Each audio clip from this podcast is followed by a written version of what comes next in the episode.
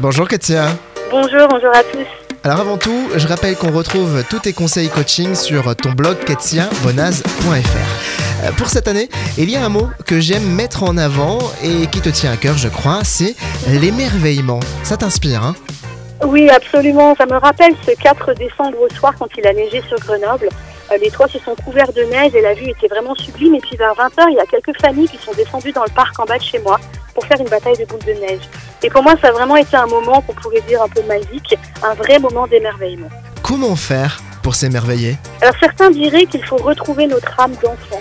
Et c'est pas tout à fait faux parce que voyez-vous, ce qui tue l'émerveillement, ça va être la critique, la plainte, le perfectionnisme ou simplement ne jamais s'arrêter courir de partout.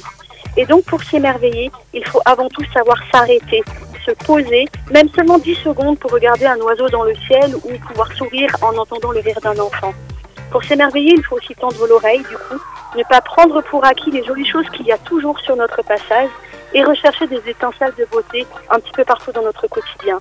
Et enfin, être reconnaissant alimente et contribue vraiment grandement à l'émerveillement. Bon, ça paraît facile dit comme ça, mais dans la pratique, c'est finalement mes habitudes qui ont besoin d'être rééquilibrées. Parce qu'en fait, retrouver notre capacité à l'émerveillement, ça se travaille.